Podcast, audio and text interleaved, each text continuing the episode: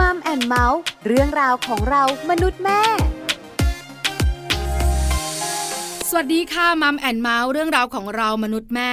วันนี้อยู่กับดิฉันปาริตามีทรัพย์เหมือนเคย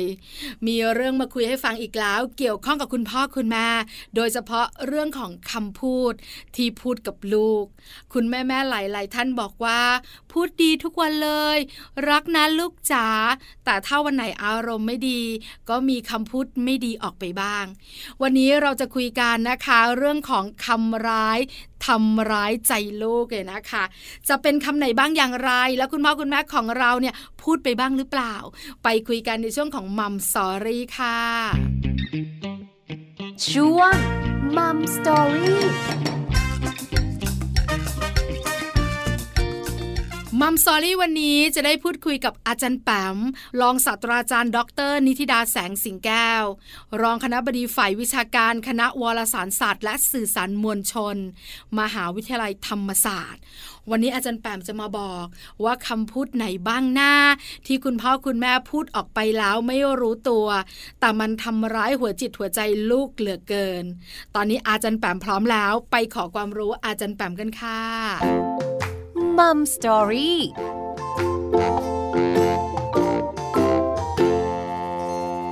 สวัสดีค่ะอาจารย์แปมคะสวัสดีค่ะน้องปลาสวัสดีคุณผู้ฟังค่ะวันนี้ Mom and Mouth ได้คุยกับอาจารย์แปมอีกแล้ววันนี้เราจะคุยกันเรื่องของคำพูดที่ทำร้ายใจเจ้าตัวน้อยคงต้องโฟกัสไปที่คุณพ่อคุณแม่แล้วล่ะอาจารย์แปมขา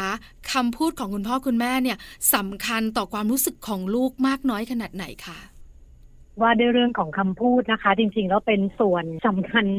มากๆเลยนะคะในกระบวนการสื่อสารโดยเฉพาะเมื่อเราพูดถึงการสื่อสารในครอบครัวนะคะเรื่องของการพูดกับการฟังเนี่ยมันจะตีคู่กันมานะคะหลายครั้งเนี่ยเรารู้แหละว่าคำพูดเนี่ยมันทำให้เกิดความเข้าใจซึ่งกันและกันได้ทำให้สามารถบอกความต้องการหรือความรู้สึกที่ชัดเจนน้องปลาจำได้ไหมคะคุณผู้ฟังจำได้ไหมคะว่าคำแรกที่ลูกพูดเนี่ยพอลูกพูดคำแรกออกมาเนี่ยเรามีความรู้สึกอย่างไรปลื้มปริ่มโดยเฉพาะคำแรกเนี่ยนะคะที่ลูกชายของปลาพูดได้ก็คือปลาคือมันเหมือนเป็นปอปลาสระอามันพูดง่ายสุดมั้งคะคือแค่นั้นเราก็ยิ้มแล้วว่าจริงๆเห็นด้วยแล้วค่ะแล้วก็จะเป็นคำที่ง่ายๆเนาะเช่นป้ามาแม่มัมใช่ไหมไม่ว่าจะเป็นคำอะไรก็ตามถ้าเกิดว่าลูกเปล่งเสียงคำพูดนั้นออกมาเนี่ยโอ้ยมันสร้างบรรยากาศนะคะมันทำให้ทุกวันเนี่ยเรามองย้อนกลับไปเนี่ยเราก็ยังจำโมเมนต์นั้นได้นะน้องปาเนาะค่ะแต่คราวนี้เนี่ยในมุมของคำพูดเนี่ยในเมื่อมันก่อให้เกิดการจำได้ในทางที่ดีมันก็ก่อให้เกิดการจำได้ในทางที่ไม่ดีเหมือนกันนะคะถ้าเกิดว่าย้อนกลับไปเนี่ยลองถามน้องปลาเนี่ยมีคำพูดที่เราถูกเลี้ยงดูมาตรงไหนไหมที่เรารู้สึกว่าทุกวันนี้พอเราย้อนกลับไปเนี่ยเรารู้สึกเจ็บจี๊ดค่ะ ไม่อยากพูดเลยคือช่วงนั้นเนี่ยปลาน่าจะเรียนประมาณปวช.เรียนสายอาชีพแล้วก็เป็นช่วงวัยรุ่นนะคะอาจารย์แปมเพราะฉะนั้นก็มีความเป็นตัวเองติดเพื่อนแล้วก็มีปัญหากับคุณพ่อแล้วคุณพ่อก็โกรธมากแล้วหนึ่งคำพูดที่จำไม่ลืมจนถึงตอนนี้มีลูก7 ขวบเป็นของตัวเองนะคะอาจารย์แปมคือคำว่าเลือดก้อนเดียวตัดทิ้งได้โอ้โหมันเจ็บเหลือเกินนะเข้าใจได้เลยค่ะซึ่งตอนนั้นเนี่ยในโมเมนต์ของเราก็รู้สึกว่าหมุนมันเจ็บมากแล้วก็เรายังไม่ได้สวมบทบาทความเข้าใจในความเป็นพ่อเป็นแม่เนาะว่าอะไรทำให้ท่านพูดแบบนั้นเนี่ยแต่เราจะรู้สึกว่ามันทำร้ายเรานะคะแล้วก็ถ้าเกิดว่าในแง่ของการสื่อสารเนี่ยหนึ่งคำพูดหนึ่งวินาทีตรงนั้นเนี่ยแต่ว่าเวลาผ่านมาตั้งเท่าไหร่แล้วล่ะไม่อยากจะนับปีนะ แต่ว่าเราก็ยังจะจำคำพูดเหล่านั้นได้ดังนั้นวันนี้ค่ะน้องปลาก็เลยชวนคุณผู้ฟังชวนน้องปลาด้วยนะคะมาชวนคุยเรื่องเกี่ยวกับคำพูดซึ่งเป็นมิติของการสื่อสารโดยตรงเลยนะคะโดยเฉพาะอย่างยิ่งการที่เรามีลูกเล็กๆนะลูกเริ่มรู้เรื่องลูกเริ่มมีความเป็นตัวของตัวเองลูกเริ่ม เป็นสิ่งที่เราเรียกว่าโอ้โหทั้งชนทั้งดื้อนะคะซึ่งส่วนหนึ่งเนี่ยมันไปกระแทกความรู้สึกเราว่าเราไม่ชอบแบบนี้เราไม่อยากให้เป็นแบบนี้เราไม่ต้องการแบบนี้แต่บางครั้งไอ้ความไม่ต้องการของเราเนี่ยเราไม่ได้ไปเน้นตรงจุดที่เป็นการปรับพฤติกรรมอะแต่ว่าใช้คำพูดเพื่อแสดงหรือสะท้อนความต้องการของเราจริงๆแต่ปรากฏว่าคำพูดเหล่านั้นชุดคำเหล่านั้นประโยคเหล่านั้นเนี่ยมันเข้าไปฝังลึกอยู่ในใจของเจ้าตัวน้อยนะคะจนกระทั่งเนี่ยเมื่อกี้เรายกตัวอย่าง40ปีผ่านไป35ปีผ่านไปเนี่ยเรายังจำคำนั้นได้อยู่เลยดังนั้นเดี๋ยววันนี้มาชวนกันขยายความในเรื่องนี้ค่ะน้องปลาดีจังเลยค่ะคุณพ่อคุณแม่หลายๆท่านอาจจะไม่รู้ตัวนะคะในการพูดบางคำพูดที่เราพูดออกไปด้วยอารมณ์ที่พูดออกไปด้วยความโกรธเนี่ยแล้วไปฝังหัวจิตหัวใจของลูกบางคนคิดว่าลูกตัวเล็กค่ะจันแปมเขาไม่เข้าใจหรอกเขาไม่รู้หรอกไม่เป็นไรยกโทษให้ตัวเองมีคุณพ่อคุณแม่หลายท่านเป็นแบบนี้วันนี้อาจารย์ปามจะมานั่งคุยกันในเรื่องของคำพูดแปลว่าเราจะคุยกันในมุมของคำพูดที่ไม่ควรพูดกับลูกแบบนั้นไหมคะแบบนั้นเลยค่ะตรงประเด็นเลยค่ะว่าเราจะพูดอย่างไรนะคะแล้วก็ในทางกลับกันคือเราไม่ควรพูดคำไหนหรือลักษณะแบบไหนอะที่มันจะไปก่อให้เกิดบาดแผลหรือว่าความรู้สึกแบบหวงหวงหรือความรู้สึกว่ามันเป็นหลุมเนาะเป็นหลุมใหญ่ที่พอเด็กคนนั้นเติบโตขึ้นมาเนี่ยมันมองย้อนกลับไปเนี่ยมันเกิด question อะมันเกิดความรู้สึกเกิดคำถามบางอย่างว่าทำไมเราถึงได้รับการปฏิบัติแบบนั้นทำไมพ่อถึงไม่รักเราทำไมแม่ถึงไม่รักเราซึ่งในความเป็นจริงแล้วพอเราเติบโตมาเป็นพ่อเป็นแม่คนเนี่ยเราจะบอกได้เลยว่าไม่มีวันที่เราจะไม่รักลูกถูกไหมน้องปลาแต่ว่าไอ้คำพูดเนี่ยที่เราพูดออกไปโพล่งออกไปเนี่ยซึ่งส่วนหนึ่งเนี่ยมันเป็นความรู้สึกข้างในเนอะที่เราไม่รู้จะทำยังไงแล้วเราก็เลยพูดแบบนั้นโมโหแบบนั้นแสดงกริยาแบบนั้นหรือใช้คำพูดลักษณะนั้นเนี่ยซึ่งเราคิดว่าตรงนั้นมันจะช่วยทำให้สถานการณ์ดีขึ้นแต่เราคิดผิดในฐานะที่เป็นพ่อเป็นแม่นะคะเพราะว่าการเลี้ยงลูกเนาะมันก็คือปฏิสัมพันธ์กับมนุษย์อีกแบบหนึ่งเพียงแต่ว่ามันยากเพราะว่าเด็กเป็นวัยที่เปราะบางนะคะละเอียดอ่อนแล้วก็เราเคยคุยกันหลายครั้งค่ะน้องปลาว่าเขาเป็นวัยที่เหมือนฟองน้ำอ่ะคือเขาซึมเขารับนะคะทุกๆอารมณ์ทุกๆกิริยาทุกๆคำพูดทุกๆพฤติกรรมเลยนะคะเราจะอยู่ในสายตาของลูกเสมอนะคะไม่ใช่ว่าลูกอยู่ในสายตาของเราเสมอแต่ว่าเราก็อยู่ในสายตาของลูกเสมอดังนั้นบางครั้งการใช้คำพูดนะคะไม่ว่าจะเป็นคำที่กระแทกใจคำประชดประชันนะคะคำดุ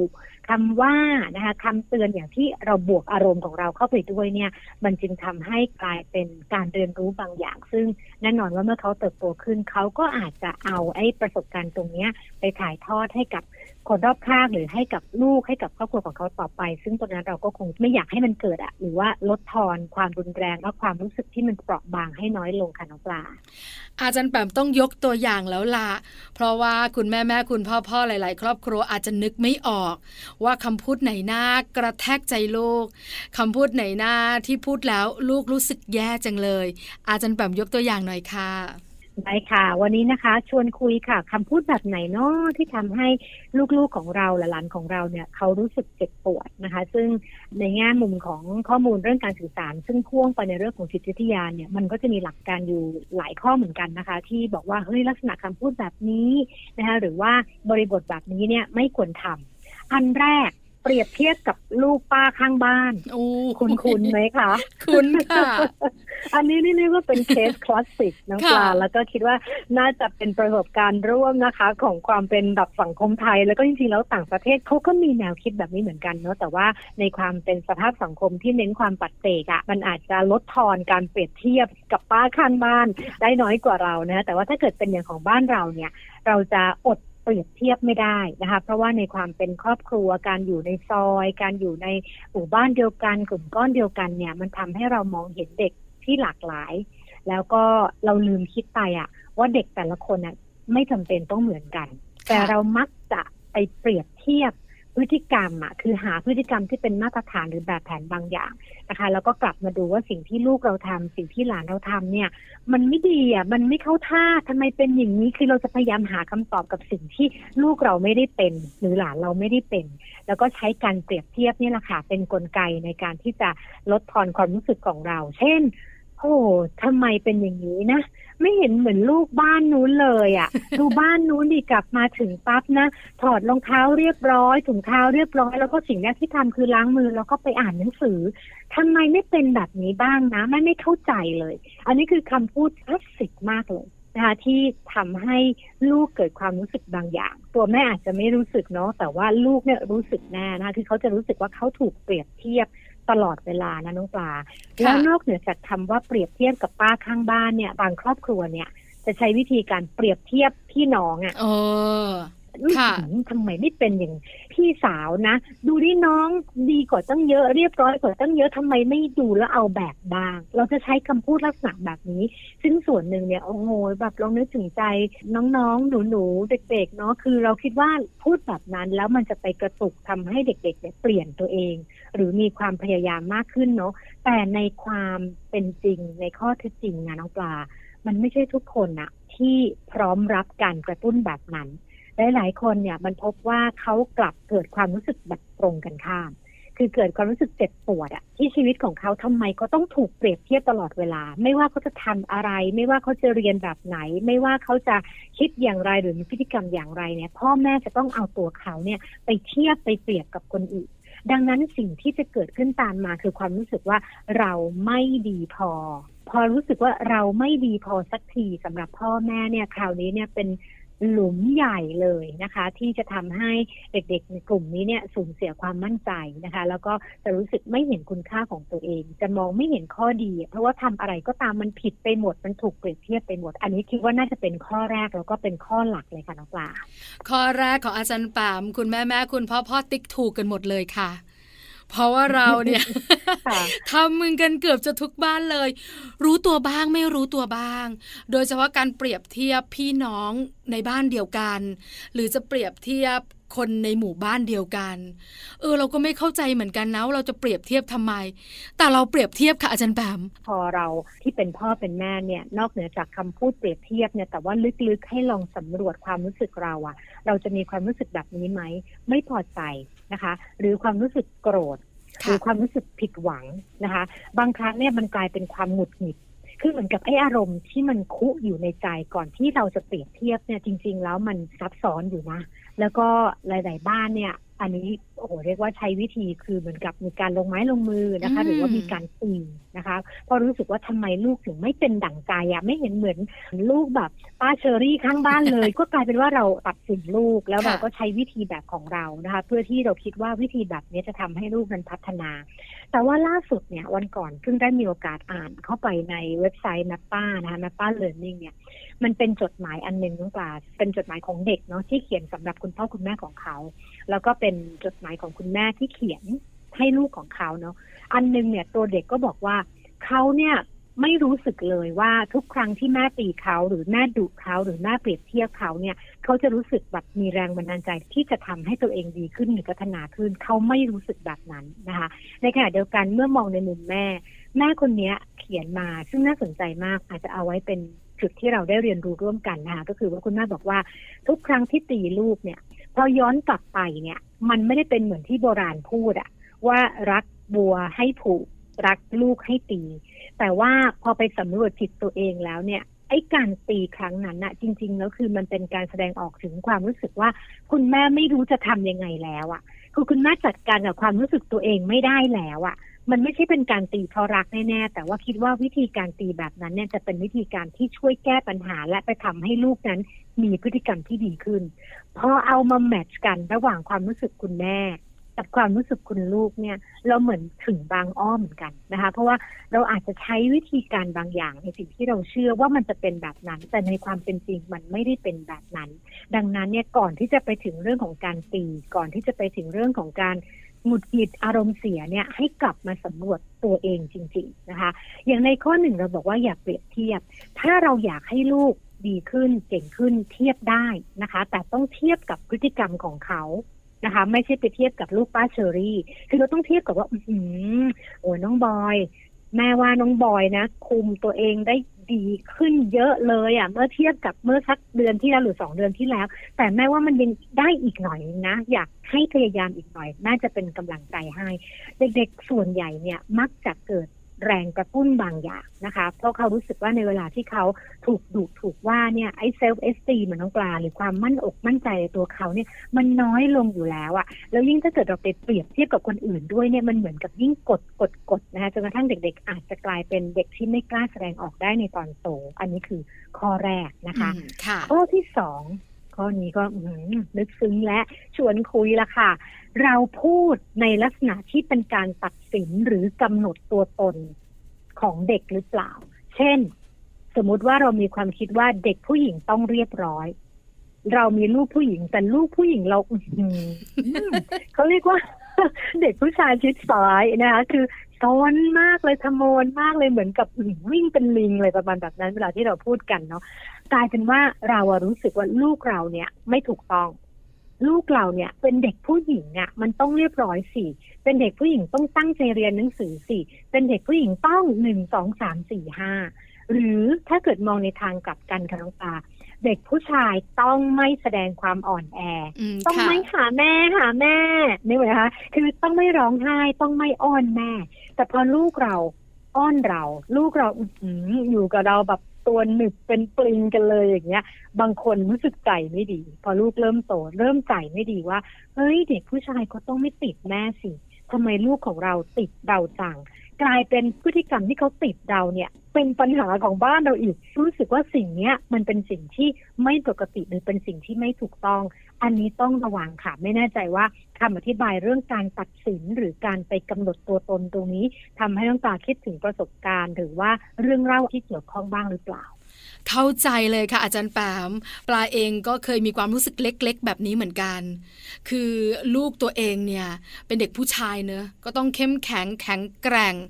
แต่บางครั้งเนี่ยเขาสนิทกับป้าที่เป็นผู้หญิงสนิทกับยายที่เป็นผู้หญิงสนิทกับปลาซึ่งเป็นคุณแม่แต่ไม่สนิทกับคุณตาและคุณพ่อเราก็เลยเห็นพฤติกรรมบางอย่างเอียงไปทางผู้หญิงค่ะอาจารย์แปมก็มีบ้างเหมือนกันนะที่เขาจะแบบว่าติดนิสัยคุณยายหรือติดนิสัยคุณป้าหรือติดนิสัยเราในบางเรื่องกังวลเหมือนกันค่ะอาจารย์แปมว่าโตขึ้นเนี่ยลูกฉันจะมีปัญหาเบี่ยงเบนมาพยายามผลักดันให้เขาเล่นกับคุณพ่อให้เขาเล่นกับคุณตาแต่บางครั้งเขาบอกไม่สนุกอ่ะแม่บังคับหนูจังเลยอ่ะก็หนูอยากเล่นกับป้ามันก็เป็นความรู้สึกบางอย่างที่เกิดขึ้นในใจเราเหมือนกันแต่เราไม่รู้ตัวค่ะอาจารย์แปมค่ะเห็นด้วยค่ะและคิดว่าน่าจะเป็นพฤติกรรมสะท้อนกลับของคุณแม่หลายๆท่านเหมือนกันเนาะคือไม่ได้แปลว่าเราจะไปห้ามหรือไม่ห้ามลูกเนาะแต่ว่าให้เราเข้าใจตรงเนี้ยแล้วก็ลองบาลานซ์กันเองอะหรือว่าอย่างถ้าเกิดว่าบางคนมีเป็นผู้หญิงเนี่ยก็จะมีเหมือนกันที่มาถามเหมือนกันว่าเอ๊ะทำไมนะไม่ชอบเอลซ่านะแต่ว่าไปชอบแบบซูเปอร์ฮีโร่นี่เหรอไหมคะคือกลายเป็นว่าเฮ้ยลูกผมจะมีลักษณะของการเป็นแบบเบี่ยงเบนทางเพศเป็นเพศที่3เพศทางเลือกหรือเปล่าบางทีคุณพ่อคุณแม่ก็จะกังวลก่อนการคืออาจจะกังวลไปล่วงหน้าแต่ว่าลืมคิดไปว่าเฮ้ยลูกเราเพิ่งจะอายุเท่านี้เนาะในแง่ของพัฒนาการเนี่ยจริงๆแล้วเขากำลังอยู่ในช่วงของการเรียนรู้นะคะแล้วก็กำลังสนุกกับการที่เรียนรู้คนที่ไม่เหมือนกันที่มันแตกต่างหลากหลายซึ่งในแง่ของความเป็นบทบาทเรื่องเจนเดอร์นะเรื่องเพศสภาพต่างๆเนี่ยบางทีมันต้องใช้ระยะเวลาเนาะแล้วก็ปล่อยบางอย่างให้เป็นธรรมชาติก็อย่าเพิ่งไปกลัวหรือไปกังวลจนเกินเหตุดีกว่าค่ะสำคัญมากๆความกังวลของคุณพ่อคุณแม่หลายๆครอบครัวส่งผลต่อลูกค่อนข้างเยอะบางทีบังคับเขาบางทีตีกรอบจนลูกไม่มีความเป็นตัวของตัวเองบางคนไม่กล้าคิดปลาเคยเจอนะคะมีเด็กคนหนึ่งเป็นเด็กผู้หญิงโตละอาจารย์ปามอยู่ประถมละจะทำอะไรก็ตามแต่หางตาต้องมองแม่ตลอดคือกังวลว่าทำแบบนี้แม่จะว่าไหมจะเอื้อมมือไปหยิบอันนี้แม่จะว่าไหมจะเดินไปตรงนี้แม่จะว่าไหมคือปลาเห็นชัดมากแล้วพอมาสังเกตพฤติกรรมแม่เขาเนี่ยแม่เขาดุมากอาจารย์แปมคือตีกรอบ1 2 3 4ห้ามเลี้ยวไปไหนห้ามแวะที่ไหนไม่อย่างนั้นมีปัญหาเราก็เลยเห็นพฤติกรรมแล้วก็สงสารเด็กเนอะแต่เราก็ทำอะไรไม่ได้เพราะว่าคุณพ่อคุณแม่เนี่ยเขาก็มีวิธีการดูแลลูกแตกต่างกันอันนี้ก็เป็นสิ่งที่อาจ จะต้องย้อนกลับมาดูในมุมของคุณพ่อคุณแม่หรือมาพิจารณาตัวเองเหมือนกันนะคะอาจารย์แปมว่าเราเนี่ยแสดงออกแบบไหนอย่างไรสองข้อแค่เนี้ยเครียดขึ้นมาทันทีเลยอาจารย์แปมเครียดเลยใช่อีกสักข้อนะได้ค่ะค่ะอีกข้อหนึ่งเนี่ยอันนี้เนี่ยลองคิดดูนะเพราะว่ามันมีงานสำรวจเหมือนกันค่ะว่าในผู้หญิงมากกว่าครึ่งหนึ่งนะคือประมาณ 63% เนี่ยเป็นการสำรวจแล้วบอกว่าพวกเธอกลุ่มนี้เนี่ยเคยถูกพูดถึงรูปร่างของเธอในทางที่เธอไม่แฮปปี้เนี่ยจากคุณแม่ของเธอเช่นอ้วนไปนะคะหรือว่าทำไมแบบดำนะคะหรือว่าเป็นการล้อเลียนรูปร่างนะคะโดยเกิดจากคนในครอบครัวคือเกิดจากคุณแม่นะคะอาจจะเป็นเรื่องของการอ้วนผิวดำนะคะหรือว่าขาใหญ่บางคนอาจจะมีเรื่องของรูปปากฟันเหยินนะรูจมูกใหญ่เงี้ยแต่กลายเป็นว่าที่บ้านเนี่ยเราจะคล้ายๆกับว่าพูดจนเหมือนกับติดตลกหรือว่าเป็นเรื่องขำๆแต่ปรากฏว่าไอ้ปมด้อยตรงนี้อ่ะเด็กกลุ่มนี้เนี่ยเมื่อเขาเติบโตขึ้นเขาบอกว่าโหมันเป็นบาดแผลที่เขารู้สึกว่าเขาอับอายอ่ะคือถ้าเกิดว่าแค่ในบ้านเนี่ยเขาถูกล้อแล้วอ่ะแล้วนอกบ้านจะขนาดไหนนะคะดังนั้นเนี่ยเรื่องพวกนี้เนี่ยเป็นเรื่องสำคัญมากๆที่เราจะต้องระวังเหมือนกันหรือบางทีเราไม่ต้องเป็นพ่อเป็นแม่เนอะเราไปเจอเด็กคนอื่นอย่างเงี้ยโอ้โหอ้วนเป็นหมูน่ารักแต่ว่าวิธีการพูดของเราอ่ะมันอาจจะไปกระทบใจหรือไปทำให้เด็กๆเนี่ยรู้สึกอะไรบางอย่างเมื่อเขาค่อยๆเติบโตด้วยก็ได้ดังนั้นตรงนี้เป็นสิ่งที่ต้องระวังเลยค่ะว่าคำพูดของเรามันจะไปส่งผลกับจิตใจของเด็กได้นะคือได้ทั้งทางบวกแล้วก็ได้ทั้งทางลบค่ะอันนี้เนี่ยปลาขอแชร์เลยค่ะอาจารย์แปมคือปกติเนอะเวลาเราซื้อเสื้อผ้าให้ลูกเนี่ยมันก็ต้องมีหลากหลายล่ะเสื้อแขนสั้นเสื้อแขนยาวเสื้อแขนกุดเสื้อกล้ามใช่ไหมคะก็ตามสภาพอากาศคราวนี้มีอยู่วันนึงปลาก็ซื้อเสื้อกล้ามให้ลูกใส่ในช่วงฤดูร้อนปกติอะค่ะอาจารย์แปมแต่พอลูกกลับมาจากบ้านคุณป้าลูกบอกว่าแม่ต่อไปนี้หนูจะไม่ใส่เสื้อกล้ามแล้วบอกทำไมอะลูกเขาก็ไม่ยอมบอกว่าเกิดอะไรขึ้นกับเขาแล้วตั้งแต่วันนั้นค่ะ2ปีแล้วค่ะอาจารย์แปมลูกไม่เคยใส่เสื้อกล้ามอีกเลยอ่ะไม่ยอมใส่ยังไงก็ไม่ยอมแม้แต่อยู่บ้านก็ไม่ใส่จะให้ร้อนยังไงก็ไม่ใส่เราก็หาคำตอบไม่ได้เพราะเราไม่รู้ว่าใครพูดอะไรมาแต่เราสังเกตลูกเราได้ว่าถ้ามีคนทักในมุมบวกชุดนั้นจะใส่อยู่นั่นแหละถ้ามีคนทักในมุมลบจะเลิกใส่ทันทีมันมีผลต่อความรู้สึกของเด็กเหมือนกันนะคะเหมือนล่าสุดซื้อรองเท้าให้1คู่เราบอกว่าสวยมากเขาอาจจะรู้สึกว่ามันไม่สวยแต่พอใส่มาแล้วเนี่ยทักกันประมาณ3คนว่ารองเท้าสวยจังเลยอ่ะตอนนี้ใส่ไม่เลิกเลยค่ะอาจารย์แปมมันก็เป็นความมั่นใจของเด็กเป็นสิ่งที่เด็กๆเขารับรู้ได้แล้วอย่างที่อาจารย์แปมบอกว่าถ้าสมมติว่าคนในครอบครัวพูดเองล้อเขาในปมด้อยแบบสนุกสนานแล้วไม่คิดอะไรนะมันจะส่งผลต่อความรู้สึกของเขาเยอะขนาดไหนคะอาจารย์แปมคะเยอะเลยค่ะเพราะมันคือจุดตั้งต้นนะบ้านมันคือสถานที่ที่เขาควรจะรู้สึกปลอดภัยที่สุดถูกไหมคะแต่กลายเป็นว่าพอในบ้านเนี่ยเขากลับไม่รู้สึกเซฟไม่ฟีลเซฟแล้วก็ได้รับคำพูดนะในแง่ของการล้อเลียนนะคะไม่ว่าจากใครก็ตามที่เป็นสมาชิกในครอบครัวเนี่ยอันที่เราได้แน่ๆเลยนะคะแล้วก็งานสำรวจชิ้นนี้เนี่ยได้บอกก็คือว่าเขาจะเติบโตมาพร้อมกับความไม่มั่นใจแล้วก็ความรู้สึกไม่ปลอดภัยนะคะในรูปร่างหน้าตาของตัวเองคือเขาจะรู้สึกว่ามันมีข้อบกพร่องตลอดเวลาดังนั้นประเด็นนี้เนี่ยเป็นประเด็นปัจจุบันนี้เลยล่ะที่ค่อนข้างทันสมัยนะที่ทำอย่างไรเราจะปลูกฝังให้เด็กๆไม่ใช่เฉพาะไทยเนาะเพราะว่าเคสแบบนี้ก็เกิดขึ้นกับเด็กฝรั่งเด็กต่างชาติด้วยเช่นเดียวกันทำยังไงให้เขารู้สึกรักและพึงพอใจในรูปร่างของตัวเองพึงพอใจในความเป็นของตัวเองนะคะเพราะว่าทุกวันนี้พอมีสื่อโซเชียลมีเดียเนี่ยมันยิ่งไปปะทุอ่ะน้องปลาไปปะทุภาพบางอย่างว่าเฮ้ยถ้าเกิดจะสวยต้องเป็นแบบนี้ถ้าจะหล่อต้องเป็นแบบนี้แล้วเราก็ผ่านกัน10แอป12แอปพลิเคชันในการแต่งรูปนะคะแต่ว่านั่นคือส่วนหนึ่งที่สะท้อนให้เห็นเลยค่ะว่าไอ้ลึกๆในใจของเขาเนี่ยเขาไม่พึงพอใจอ่ะในความเป็นธรรมชาติไม่ว่าจะเป็นรูปร่างหน้าตานะคะเรื่องของน้ำหนักนะคะหรือว่าเรื่องของสีผิวนะคะหรือว่าองค์ประกอบบางอย่างนะที่เกี่ยวข้องกับร่างกายของเราซึ่งตรงนี้เนี่ยส่วนหนึ่งเนี่ยเป็นปัญหานะคะเรื่องของมาตรฐานความงามบางอย่างที่มันถูกพูดถึงกันในสังคมนะคะซึ่งตรงนี้เป็นสิ่งที่ต้องบอกว่าต้องระวังค่ะสำหรับสังคมยุคนี้ค่ะวันนี้ได้นั่งคุยกับอาจารย์แปมคุณแม่ๆคุณพ่อๆได้นั่งฟังน่าจะได้ประโยชน์เยอะนะคะที่สำคัญได้ย้อนกลับไป ดูพฤติกรรมตัวเองเนอะหรือไม่ก็มองตัวเองว่าเราเนี่ยมีพฤติกรรมแบบไหนอย่างไรไม่ต้องกังวลกับคุณพ่อคุณแม่ขาเราสามารถปรับและแก้ไขได้ในทุกๆวันในช่วงที่เราเลี้ยงลูกนะอาจารย์แปมโนจริงค่ะแล้วก็ทุกๆวันของเรามันก็คือการเรียนรู้เนาะแต่เป็นการเรียนรู้ไปพร้อมกับเจ้าตัวน้อยดังนั้นผิดวันนี้ก็ไม่เป็นไรเราก็ค่อยๆกลับค่อยๆจูนนะคะแล้วก็เรียนรู้กันไปซึ่งกันและกันหนทางยังอีกยาวไกลกันน้องปลาวันนี้ Mom and Mouth ขอบพระคุณอาจารย์แปมมากๆสำหรับความรู้และคำแนะนำดีๆขอบพระคุณค่ะขอบคุณค่ะสวัสดีค่ะสวัสดีค่ะ Mom Story